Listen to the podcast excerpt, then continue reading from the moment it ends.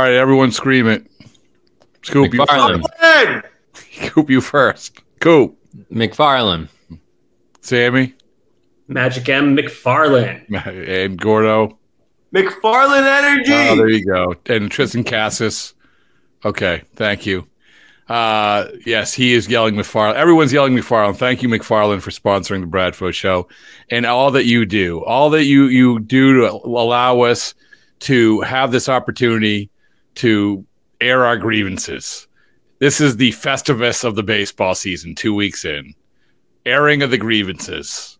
Fellas, air away. Go ahead. I don't know where you want to start, but I don't know if you know this. The when the highlight of the Red Sox Tampa series, four games, is literally, literally, literally Tristan Casas yelling after a walk, then you know you're in trouble. Am I wrong about that? Am I wrong? Yes.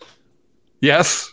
Yeah, that wasn't. no, that was the highlight. That, that was the best thing. We What was saw. the highlight? What was the highlight then? no, that was the highlight. Did you not see Rob Refsnyder tearing it up? It's our new shortstop. it's true. We had a lead. right.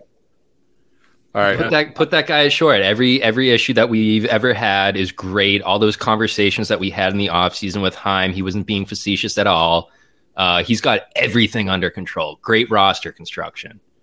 All right. I, I feel like of the vitriol of the of the three of you, Coop is ready to burst more than anybody. No, I think Chaim's doing a great job. I wasn't ridiculed for saying that maybe he should be let go after the Xander Bogaerts thing because he he really gets the whole roster building for a championship and to be competitive at the big league level.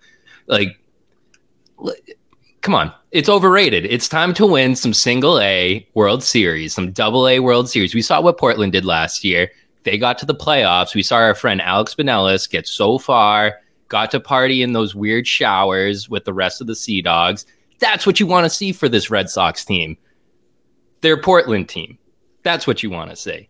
So I'm I'm I'm ecstatic with how the season's going. I'm sure HVT is having a ball.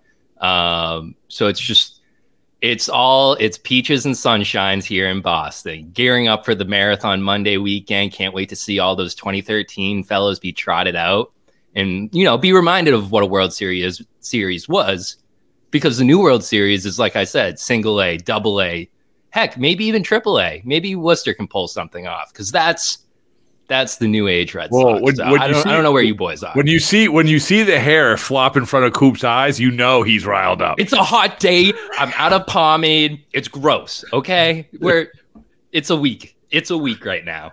Okay, so you bring up something. Uh, I just thought of this to the to the crowd, to the crew. 2013 crew's coming in, right? They're coming in. They're going to be honored, I think, on Sunday, which is before Monday. The, the science suggests that.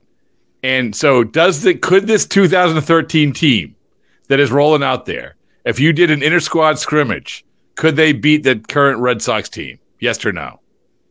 No, Can I ask a follow-up? no, no. Today or yeah, right in- now. No, Right now, no. Here, no. I, I think it would. I think it would be competitive. but I All think I pick the current team. Can God, we put Bobby at, sh- at shortstop? If, if Bobby Dalbec is at shortstop, no, but then Devers has to be in the lineup. If Devers is out of the lineup, they have a shot.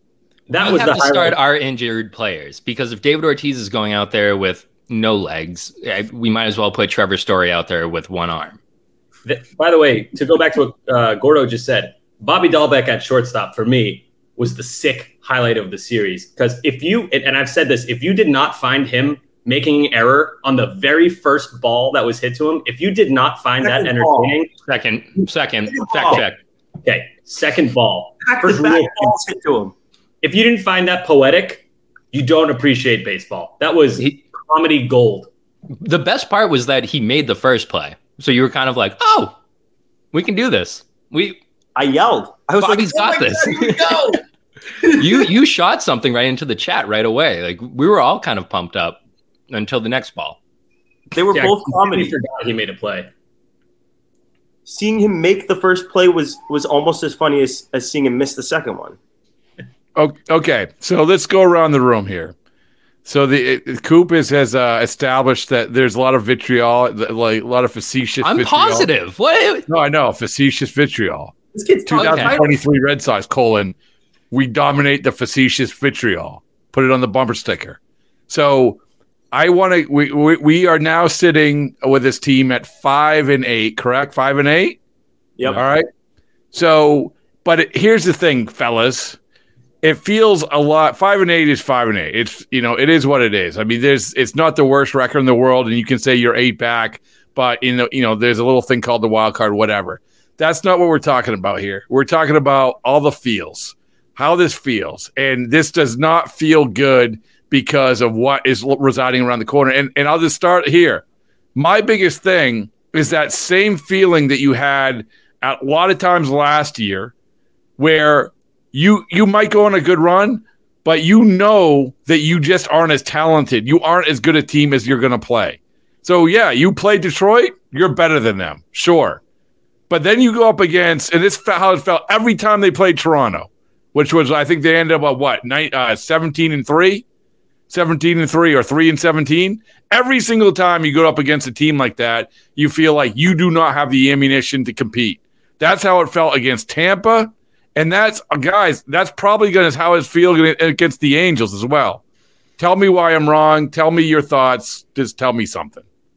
No you're not wrong. You're not wrong. And that's that's honestly where the frustration builds is you see some of these mediocre teams across baseball have some of these fire in a bottle series. Like, what didn't Detroit take two out of three from Houston in, in early in the season? Like some of these some of these teams are able to pull wins out of their ass against these good teams, and for whatever reason, particularly within the division, when the Red Sox face superior competition, like every single time you can tell they're facing superior competition.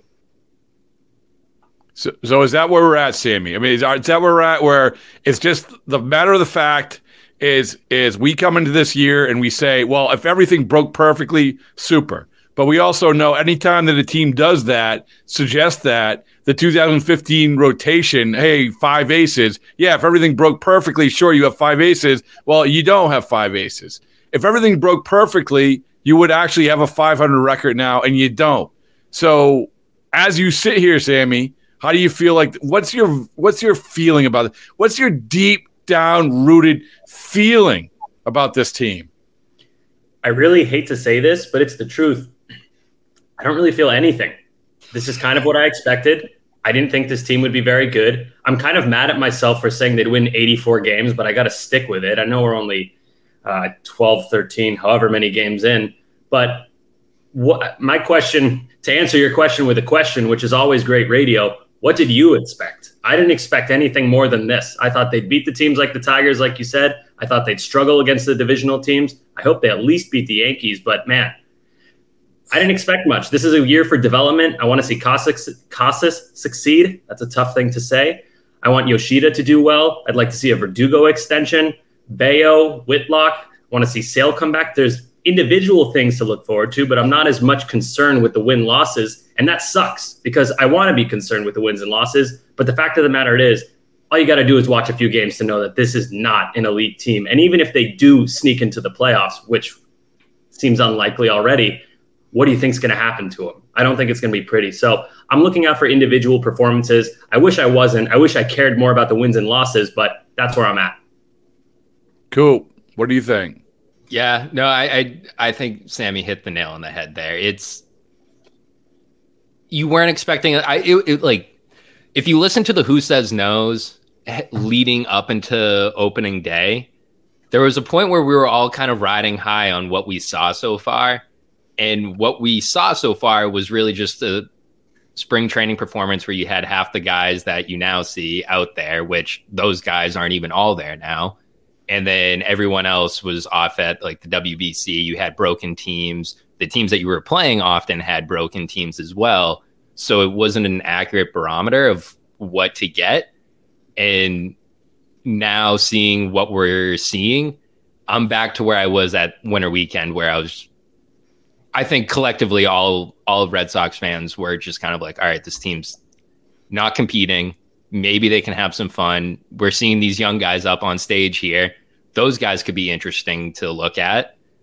But ultimately, it's not a playoff team. Chaim Bloom couldn't build a playoff team this year with what he wants, even if he had a tr- healthy Trevor Story, even if he had a healthy Adam Duvall, which, you know, last week, earlier this week, we were talking about the production that he has and how he was inevitably going to level off to a guy where you can get by in the outfield with him a little bit. But James Paxton still not back. I'm not optimistic about him. There was a point where I was optimistic that, hey, maybe things could work out. The way things that are now going, I'm more of a realist, and it's likely James Paxton isn't going to throw 20 games this year. So some big league help from him. It, it just, it all boils down to Chaim's preparation, the roster construction. It, it like, you put way too many. because no, I mean, it's not all. And like that's the thing is like I understand that like the Xander Bogaerts like inevitably Yeah. all comes back to Xander Bogaerts, Mookie Betts. Those are ownership decisions. I think it's we can all admit that. who's who's the ace this year? We're relying on Chris Sale to be the ace. Why is he here? Not Well, buddy, Bello is going to be the ace. I can tell you that much. so. I But that's so. a developing young talent that is now your ace. Like that's that's not a team. You know, That I think not a I think you big guys are team. focusing on the wrong thing here. I mean, because it, Is I, there a wrong thing? I think there's just so many issues. no, but that's the problem. is Is a that, wrong is thing. that like you say, like Bello is part of this, like the fist pump. Um, off. No, I, I think that like you, some of the guys that you mentioned, like Paxton and Bay, like okay, great. I mean, they could they could rattle off the best of the best, but that's not what we're talking about here. We're talking about how thin. But that's that that is what we're talking about. no, We're but talking what, about but what we what we are talking about, and I think that you said it at the outset. you're just banking on injured guys to come in and fill the role. That's what Chaim did. Like you, I, I, like I understand. Well, the what's okay? Let me ask you this: What is more damaging to this team? Banking on injured guys to come in and fill the role, like you mentioned, like Paxton, whoever, or banking on guys to over perform, overperform, um, and be guys taking it to the next level, which is another dangerous thing, by the way, fellas. It's another dangerous thing way a way to build a team. I saw it when it, Ortiz left, and they said, "Oh, you know what? Everyone's going to get better. Everyone's going to take a step up. We'd be able to fill the gap that Ortiz left." Well, it doesn't work that way. Sometimes you just have to pay for the guys that you know are going to be the anchors. And the problem is they don't have a lot of anchors. They just don't. They're getting very fortunate that Alex Verdugo is having a great year. Okay, number one, number two, Rafael Devers, one and two, great. Then go look at three, four, five, six, seven, eight, nine, ten, or whatever. I mean, it is. There, yeah, I mean, you have. I I don't know if the number five spot got a hit today. Can anyone tell me that? Did the number it five spot get a hit? I don't. I So- don't. The five. I don't think he got a In the first three games of the Tampa series, the number five spot, which was well, obviously inhabited by Adam Duvall before, the number five spot didn't get a hit. That's a problem. And by the way, the two spots in front of them, Justin Turner and Masa Yoshida, were not the guys that they are banking on. Will they become? I, I don't know if they're going to become that guys. But the problem is that why they aren't those guys, why Tristan Casas isn't the guy that everyone thought he might be coming out of spring training, why he's trying to figure it out. You don't have the anchors. You don't have the guy that can carry the team. You, you don't.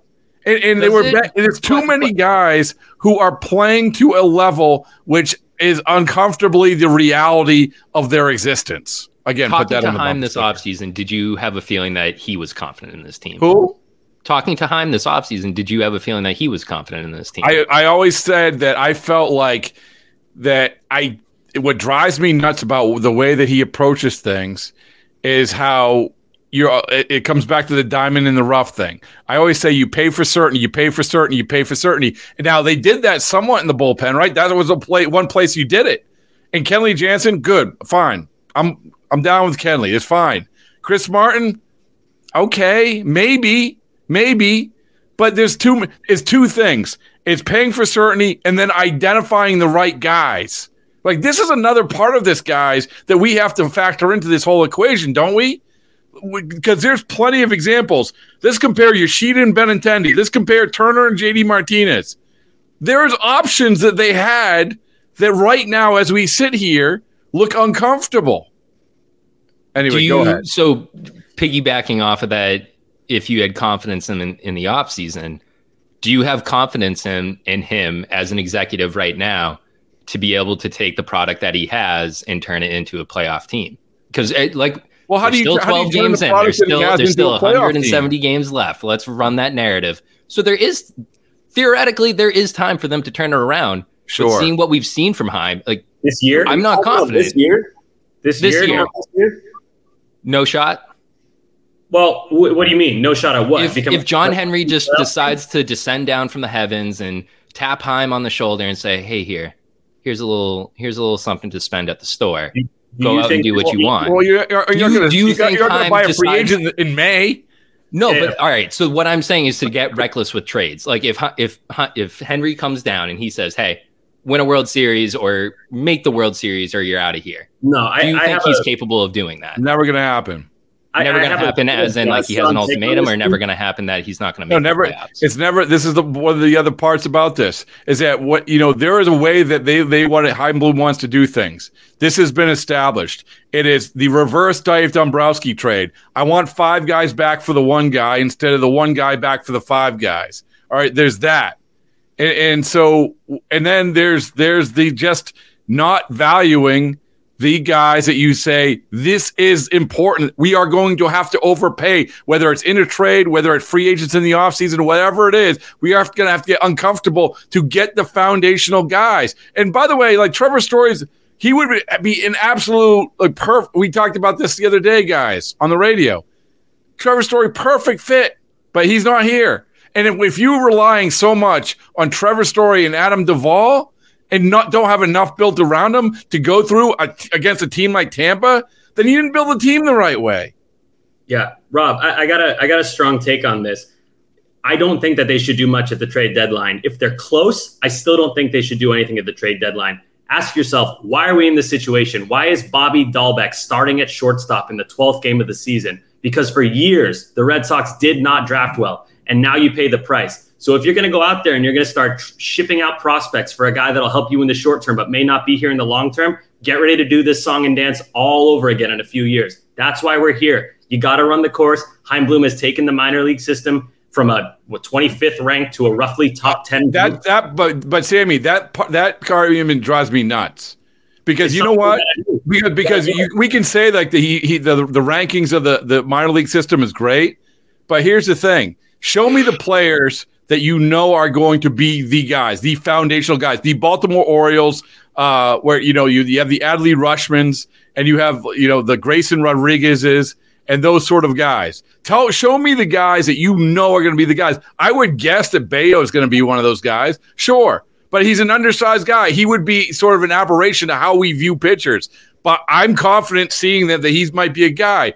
But show me the other guy. This this farm this this wave of of talent in the farm system. There's a problem. Other than what we think in Miguel Bleis, a 19 year old, and what we think in Marcelo Meyer, that we don't know. We have no idea, and they need to find guys who you just know. You know that they're going to be good. So do you agree that Rob. Chaim should be fired? This is this is Not now. I mean, you got to ride. But you just out. you just you just outlined that he can't do his job as an you can't- executive. You can't fire you can't fire the guy. But no, this is this is what we're trying to get into. Like what like what actually is Red Sox like top brass trying to do right now? We have Let's hear it. Sammy who's we have I wanna hear Sammy who's on Gordo's, one uh, s- what? I want to hear Gordo's take. Let's let's. Oh, okay, go cook real quick, quick because there was an I interesting can thing between Sammy and Rob there. Okay, so no, first I'll say you can't fire the guy that you hired to slow build this before he even has a chance to get any of his drafted or signed prospects to the big leagues. So let's start with that. But let's let's go back a little bit. I want I want to go back to what like the 2013 year when they were building to Xander Bogaerts and Mookie Betts and Blake Swihart and Jackie Bradley and all those guys. What did they do? They they went out and signed like Mike Napoli, Shane Victorino, Ryan Dempster, guys like that to three year deals, and basically bridged it. Why in the world, if we're gonna look back, let's look back to like 2020, 2021. What did they do? Why why did they not sign three, four year bridge guys to bridge us to this next era of like the Tristan Casas, Brayan Bello, and then fast forward a couple years, Marcelo Meyer, etc. Like we signed, they signed like Martin Perez one year, Garrett Richards one year, like Hunter Renfroe. We'll, we'll like throw a dart and then we'll trade him for for a couple of prospects that haven't necessarily you know shown us much in the minors yet. Why? Where is the bridge? Like we keep calling this a bridge year. I don't. I don't even see a bridge. Like it's they've got the they've got a few young guys who they like, but outside of that, like they keep signing like Justin Turner's a one year guy. He's like in his thirties, a one year guy. Corey Kluber, one year and an option. Like why? Why was it so hard a couple of years ago? Why why was it so hard to not to just sign a good quality guy to a like a set of good quality guys to three four year deals to actually bridge the gap? Like I, it I just feels like I, I think I know why. Because Yeah, since roughly around 2004, maybe 2007, they've done the peaks and valley thing over and over again. And I would wager that a lot of fans like that, and I would wager a lot of fans don't when they do the oh we won the World Series, last place, last place, last place, World Series, last place, last place. I, I have a feeling a lot of fans don't like that. So if you want to be a consistent contender, the one and only way to do that is to first build up your minor league system. Look at Houston. you Look at the it same Dodgers. time. Yeah, why does well, it's three year Tough to do deals? that. I mean, easier Why said does than that done. you? You know how they won in 2018? Because they did, they did, or 2013. It wasn't because like it wasn't because they slow played it like Baltimore. It was because they had the found like you mentioned Gordo 2013 about getting these guys in. The biggest difference uh, that you can't compare that with this. I know that people want to, but you can't because yeah, you got a bunch of the same sort of players you thought, but you also have David Ortiz and Jacoby Ellsbury and Jon Lester and Dustin Pedroia and all these guys. And by the way, let's talk about some of those guys. Those are some of those guys are the guys that they developed. And And- and then 2018, same thing. Benintendi, Mookie, Xander, all these guys, they developed them. But But, why they were doing that, why were they were doing that? Number one, they identified the right guys and they developed the right guys. They drafted the right guys. They signed the right guys. While they were doing that, they still had the anchors. And this is what I'm talking about. Is that I understand, Sammy, what you're saying about you got to be patient. You got to be patient. You got to let these guys develop. But at the same time, you can you can do both in Boston. You can spend the money. You can be aggressive. You can go get the David Prices and the Chris Sales and the and whoever else you think you need to to Stories. actually win games and get people in the park while you watch these other guys develop. And that's the piece of the equation that it's just simply not there right now. Yeah, Yeah, because question- right now we're just we're only playing the long game. Like we're not they're not supplementing the major league team with these guys because like signing a few three year free agents does not prevent you from developing down below. Like you can still prioritize that. I'm not saying you're gonna you need to go out there and trade away your best prospects when your team isn't close to winning a title because they shouldn't be doing that. But why why can't you sign a legitimate shortstop stopgap? to you know, why can't to- you sign Carlos Correa?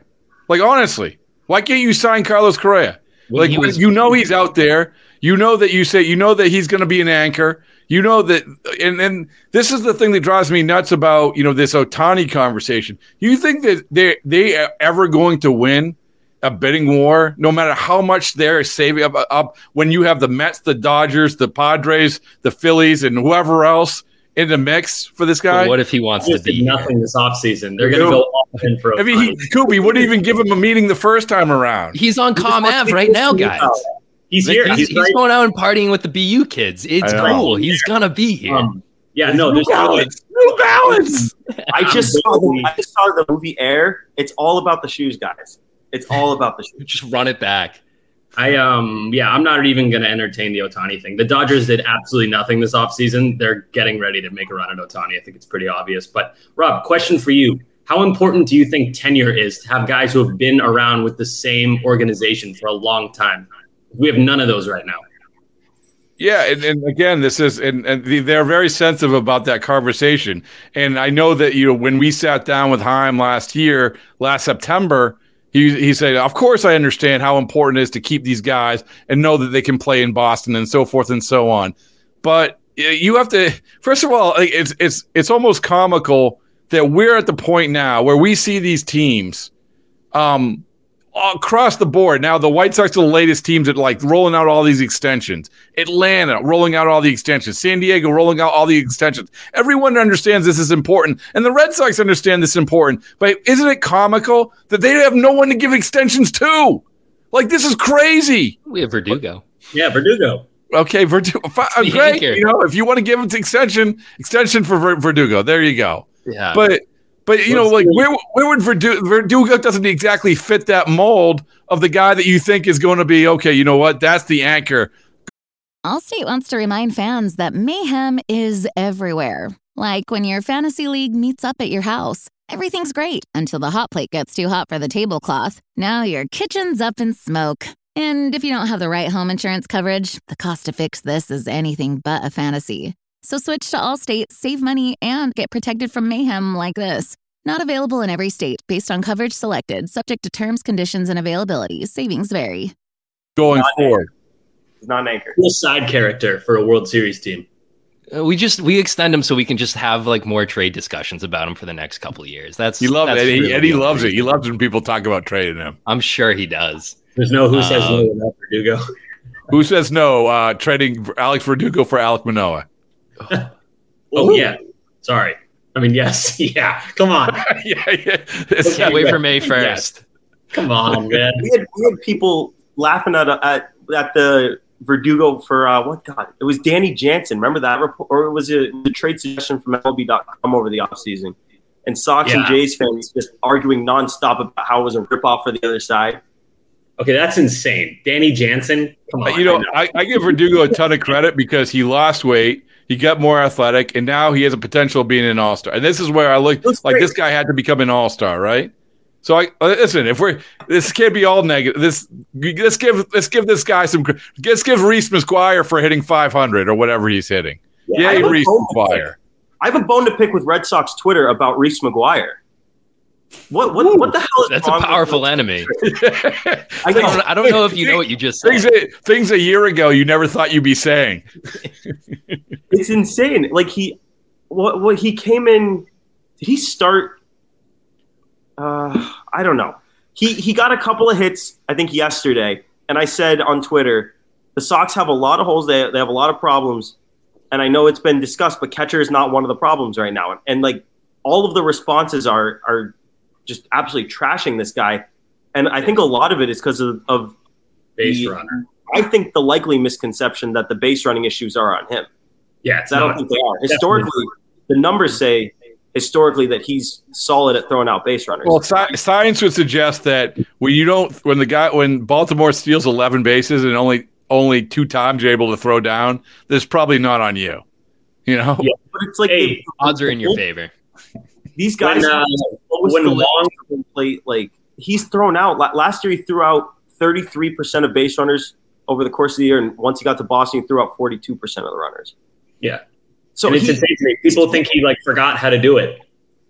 No, I think a lot of pitchers just kind of forgot how to like sidestep. I- Yeah, I mean, it, I would it's, it's the that's game is, it is. there's the no game. game's getting back. So I, I get that. I kind of thought that there would be a lot of base stealing early on. I would say catcher overall is not an issue, but I think Connor Wong has been less than impressive. Definitely going to give him a lot more time, but um, he does look a little lost in a lot of those at bats. He does that very slow one handed swing at everything in the dirt. Um, but I don't think catcher you could call it an issue yet. I'm not over the moon about it, but Yeah. no, there's a plenty plenty more things to worry about Well, with let this. me ask you guys, and start with you, Coop. What is the one guy, the one guy that you're the that you know that you're most concerned about that maybe you came in and said, "Hey, you know what? I like the cut of this guy's jib." Like who is who is the one guy that disappoints? I'm not mad So at inverse- you. I'm disappointed in you. Disappointment. I mean, I feel like if I'm going one-one in the draft, it has to be Chris Sale. Yeah, Uh, which I'm not like mad, it's tou- Chris. I'm disappointed. Yeah, which I don't even want to say I'm disappointed in him because it's just kind of like I, he's like your really old dog, and the dog really can't control any part of its body anymore, and it's just pooping all over the house. It's sick, and it's just kind of like old Yeller. It's time to put him down. Like I, what what we saw Ooh. from him in the Tampa series was really tough to see. Couldn't find the zone. His fastball, even though it was like all the metrics and everything look pretty good. If you go into Baseball Savant, he the spin rate was up on a lot of his breaking balls. Is the fastball was down, I believe, compared to his year average by like a tick. Um, But just the command isn't there anymore, and it, it's tough to see someone that you know who is dominant. It's tough to see someone who is very connected to historical moments with this team kind of putter out like this. It's I would I, I don't want to say it's comparable to Paul Pierce because he's nowhere near the stature of, of Paul Pierce, but seeing Paul Pierce at the end of his career was not the greatest thing in the world. So it, it's kind of in that realm now.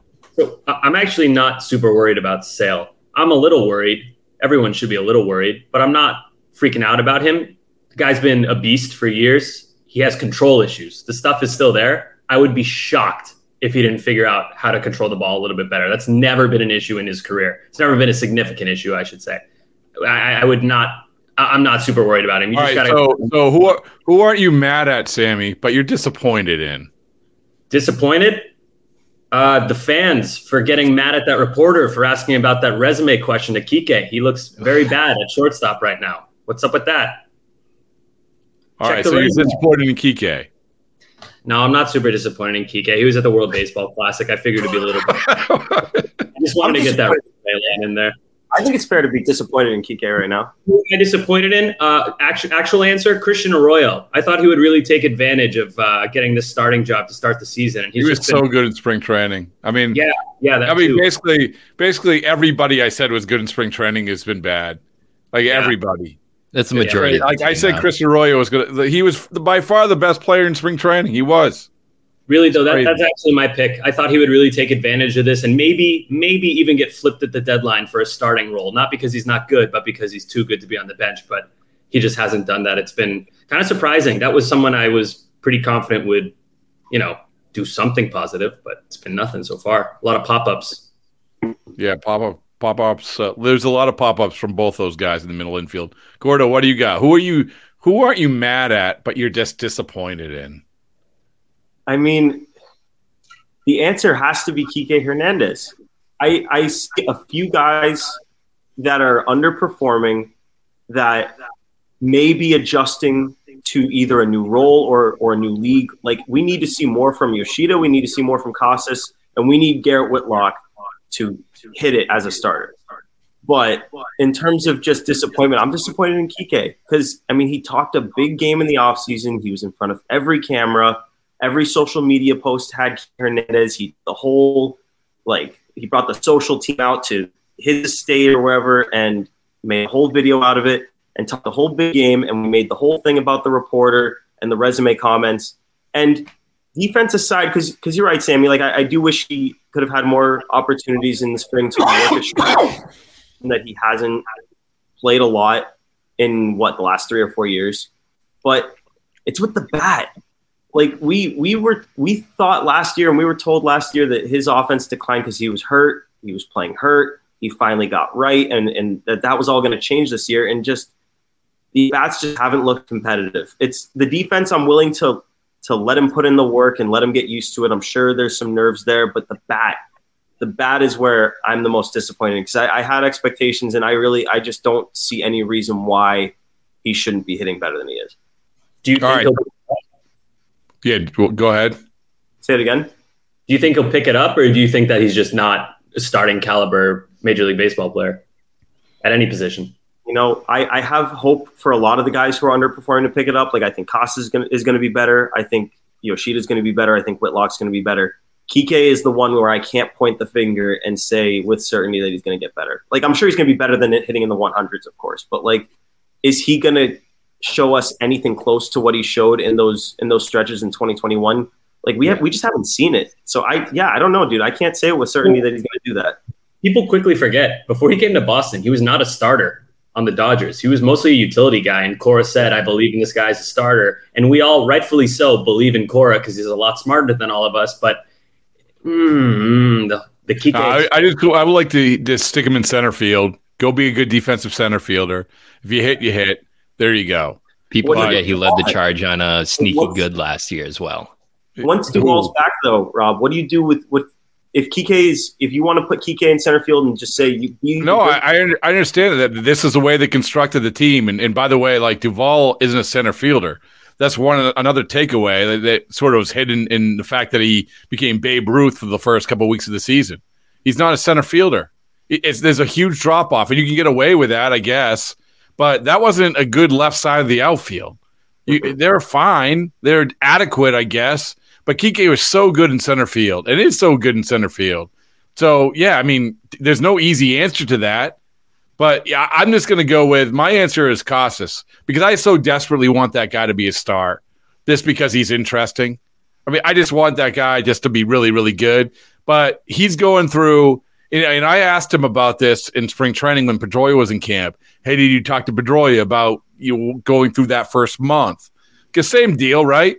You get called up for a little time the year before. Now you're expected to be a starter. Pedroia, same thing in 2007, 2007. And he's really, really bad in that first month. Now he had Alex Cora to carry him, hitting 400 until he figured it out in May. And I, I said, you know, hey, did you talk to Tristan about? I mean, tr- I asked Tristan, did you talk to Pedroia about this? He's like, no, nah, nah, I don't need to. Well, I mean, you're kind of going through the same thing. You're kind of going through the same thing. Did this And, and so, and so, I, you know, I would like to. I have not given up hope on him, but and, and Coop knows this because he's hung with him. Like he, you know, he's he's just like he's such a unique guy. We need more unique guys who are good. That's it. Yeah, Rob. He the reason I'm not worried about him yet is this was what he did last year in AAA. He was he got bumped up AAA, and people were concerned that he wasn't going to produce, and then he just it just clicked. I think he's such a smart hitter that eventually he'll figure it out. He's also had some tough matchups. Everyone has tough matchups early in the season, so I kind of just am in favor of letting him play it out. Like I am with most of these guys, I don't see this team as a contender. So I'm not super worried, but I do agree. I really want him to be good. The personality is electric. Yeah, I, I think the problem is is that you have guys who the expectations coming out of spring training were way too high. They just were. You know, with Casas, Yoshida, oh my goodness, perfect. The WBC was the worst thing that happened to him. Everyone thought, oh, he's in a cleanup behind Ohtani. He's going to be a star. No, he's not. He's not. And by the way, don't ever say that he grounds out a lot. You'll get raked over the coals on Twitter. How dare you? Well, you guys are probably some of them. So, but 80% ground ball rate. Like, you can't ignore that. So I actually, along the similar lines of Casas, I saw a reporter in Japan show uh, Yoshida's first 10 games from last year compared to this year. He's actually doing better in the majors this year through 10 games than he was. Yeah, I don't, but I don't think he's a bad player. That's the point.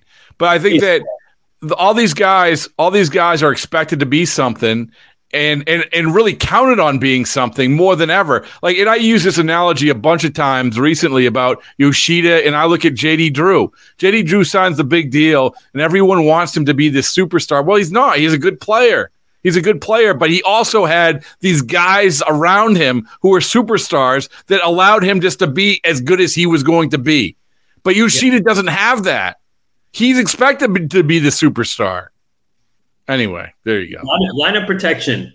People people will throw every statistic at you to say it doesn't matter, which I think is crazy. You need good guys around you to succeed. I'm with you, Rob. I think Yoshida's a good player, a little Verdugo-ish, um, but it's tough when you're you're the number four hitter in this lineup in Boston in the freezing cold to start the season, and if you've never played Major League Baseball and you just came off the World Baseball Classic, so the expectations, like you alluded to, are through the roof. Tough situation for him, and, and if he's going to succeed, he's going to have to wear it.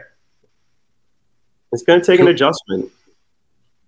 Coop, He has you're, a you're, Coop, you're just you're just shell shocked with your, your hair flopping over your eyes. No, I'm just I'm taking it all in. I'm You all right? yeah, it's Okay. it's just All right. It's Uh, the state of the Sox. It's Yeah, I mean, it, I'm glad. Hey, listen, I, I thank you all for for getting together though tonight. It's good. It's good therapy, I believe, for everybody as we storm into uh, Patriots Day weekend. I think it's going to be awesome that to have these guys. I mean, we always appreciate the Trout and the Ohtani and that crew coming in, whether they're good or bad. But still, I mean, it's it's kind of cool. Cooper, you going in the games? uh I believe so. I Yeah, know I mean, it's I'm just- working some of the pre games for There's just some guys that you're like, oh, you know, you see him, there you go. There's Trout, there's Ohtani, there's, and you appreciate that these. Are, and I actually, we just did uh, the MVP odds again on the baseball isn't boring with Papelbon, and we were doing the Ohtani versus the field MVP race, and I'm like, not only am I taking the field, I'm taking Mike Trout. I'm going to take Mike Trout as my MVP. Everyone, Ohtani's odds are so insanely better than everybody else, or uh, like whatever. He's more of a favorite than everybody else. I'm taking Mike Trout. I think he's going to have a really good year. MVP. Who, Do who would have ever ML thought? Mike Trout, good. Do you think the MLB lined up Ohtani and Trout coming into Boston on Patriots Day on purpose for the 10th anniversary? Opportunity to get Papi in there, opportunity to get some of the big name pitchers in there with um just Sure. a nice photo op for MLB. Sure. Maybe. I don't know. In your So anniversary. you take it back. Yes. And and and by the I way, don't the new- That- that's conspiracy brain at work. New, ba- New. Balance crew coming in.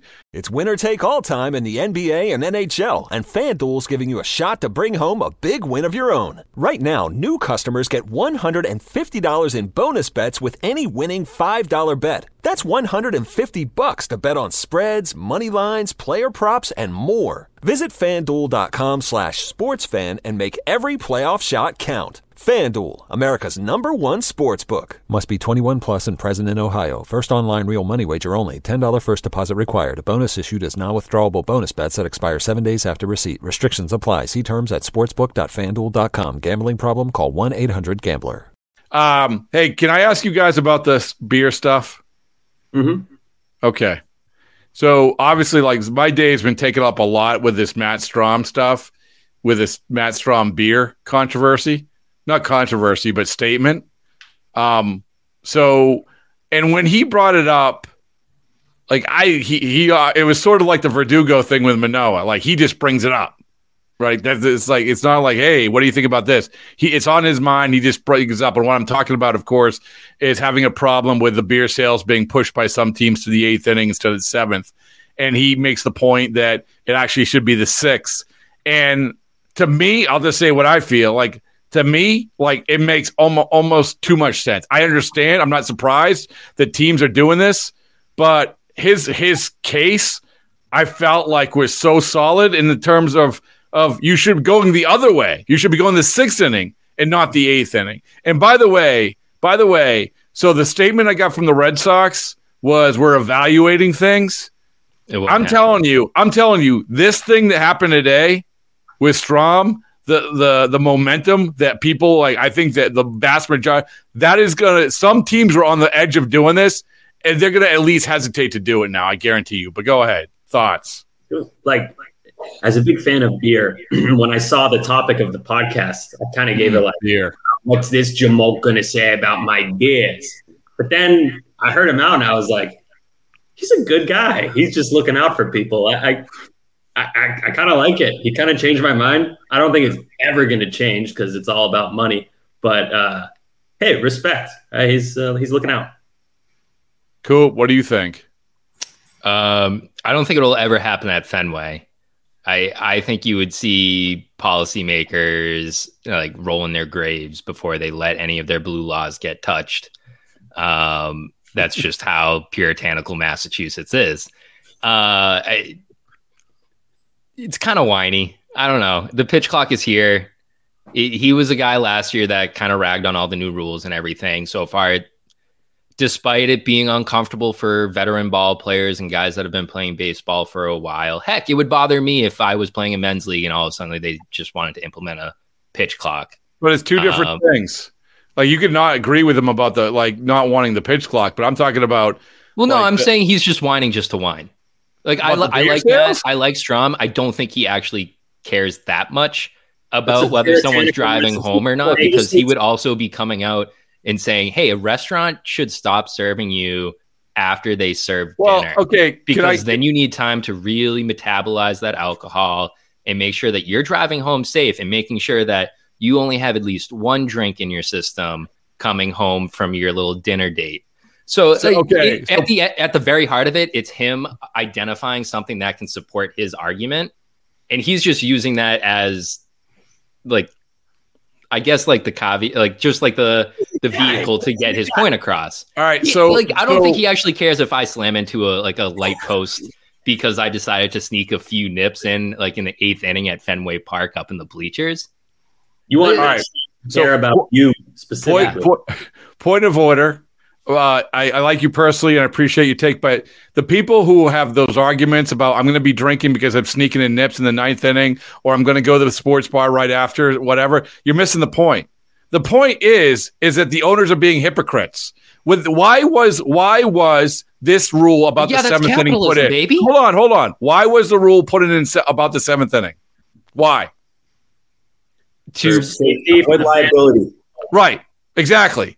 Right. To say, say, hey, we we we are saying to everybody that we are stopping beer sales in the seventh inning because we don't want you driving home drunk. Even though, like we said, you can there's plenty of other ways to find ways to drink.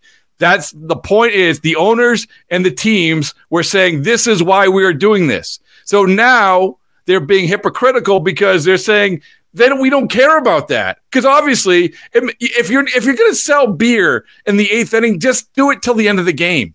Like just do it to the end of the game because if you really care, like the, like you said you did in implementing those rules in the seventh inning, then you would push it back to the sixth, and that's what I think he was saying. They're being hypocritical.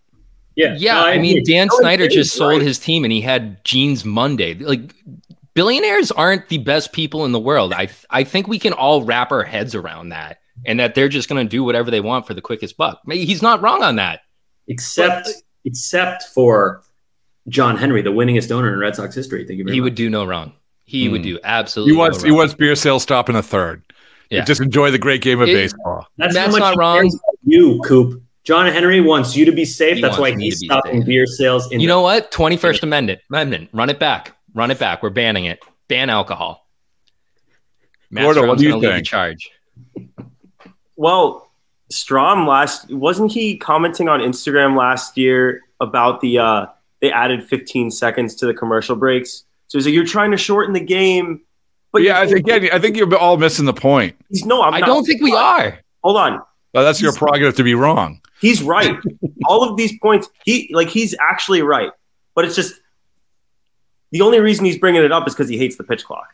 Yeah. That's where it all goes back to. Well, but but maybe, but the fact is, is that he's he's not wrong about the, the hypocritical nature of why you, why that rule is in place. Like all the other stuff, like you can talk about him hating the reason he he surfaced it, whatever it is. Fine, I, I get all of that, but still, the fact of the matter is, is that he's right about you. The this is a hypocritical thing, and and it's it's black and white. That's what it is. It's science. It is it is fact that this is a hypocritical thing. Yeah, the Declaration. I mean, like the Constitution was hypocritical with slavery still around. Like that. We, what are we living? Like these are just we're playing Wow, that got semantics. that, That sounded like that got Jerry blue in a hurry. right there. But So like, we what we this got two is. options then. If if if any of you are correct, that leaves us with two options. Either Matt Strahm's a great guy and he's really looking out for everyone, or he's a scumbag and he just cares about himself and the rules. Let's put up a poll. everything. So then now now we have That's two gonna love that. polarizing Matt Strahms, and only one of them is real because we pushed him so far in both directions.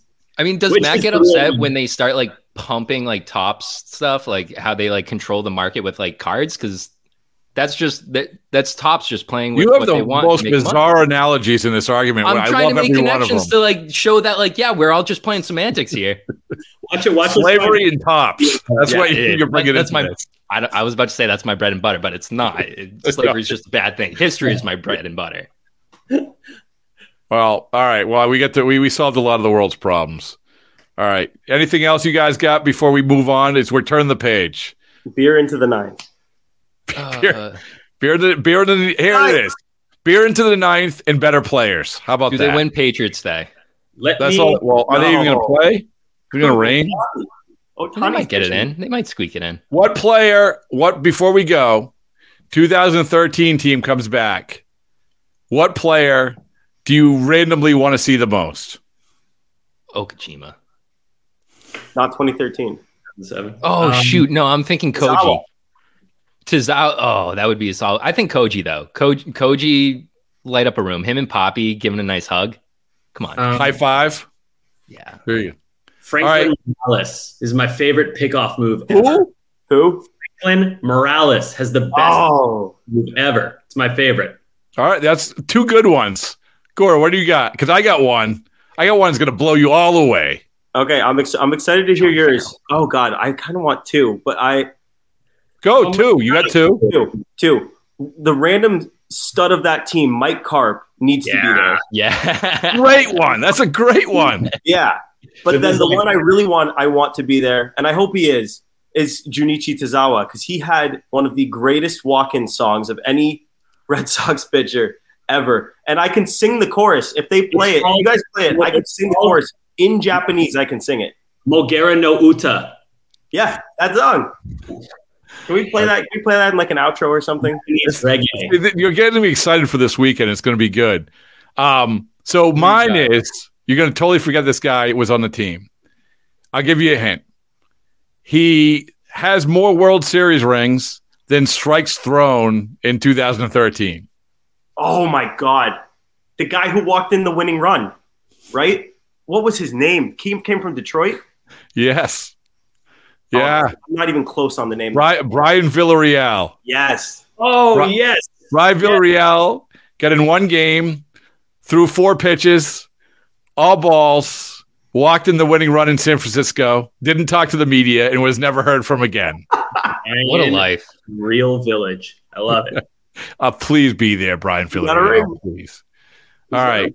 Any update from John Farrell? Is he going to be there? I bet he will be. He'll get off his lobster boat for it. Yeah, he Yeah. will. He came. He was there for um, what was it? What was he there for last year? He came back. Yeah, he was back. Last year, what what was the anniversary what? last year? Huge I- head. what- Tito was there though. Francona was there. Wait, was he there for like an So it was a 07 Cleveland reunion or something? Yeah, I That forget what it last was, but he was he was there. He was actually so he was. I know that I've told Coop this. I think the uh, uh, a couple months ago he was in back of the line in the Starbucks, Beverly Starbucks, with me. What? Yeah, he he was. Uh, yeah, so he's he's just he's he's living in Gloucester, works at a lobster, runs a Does lobster he walk boat. around the full yellow coat? I really hope that he that's just full identity. Like he just walks around the yellow like fisherman. not like the like the murderer from I know what you did last summer. you know, like, you know. Just No, but it's rainbow. uh, good, good guy, and uh, just living the life of a lobsterman, aren't we all? So there so you cool. go. I That's love the- that story. All right, guys, thank you.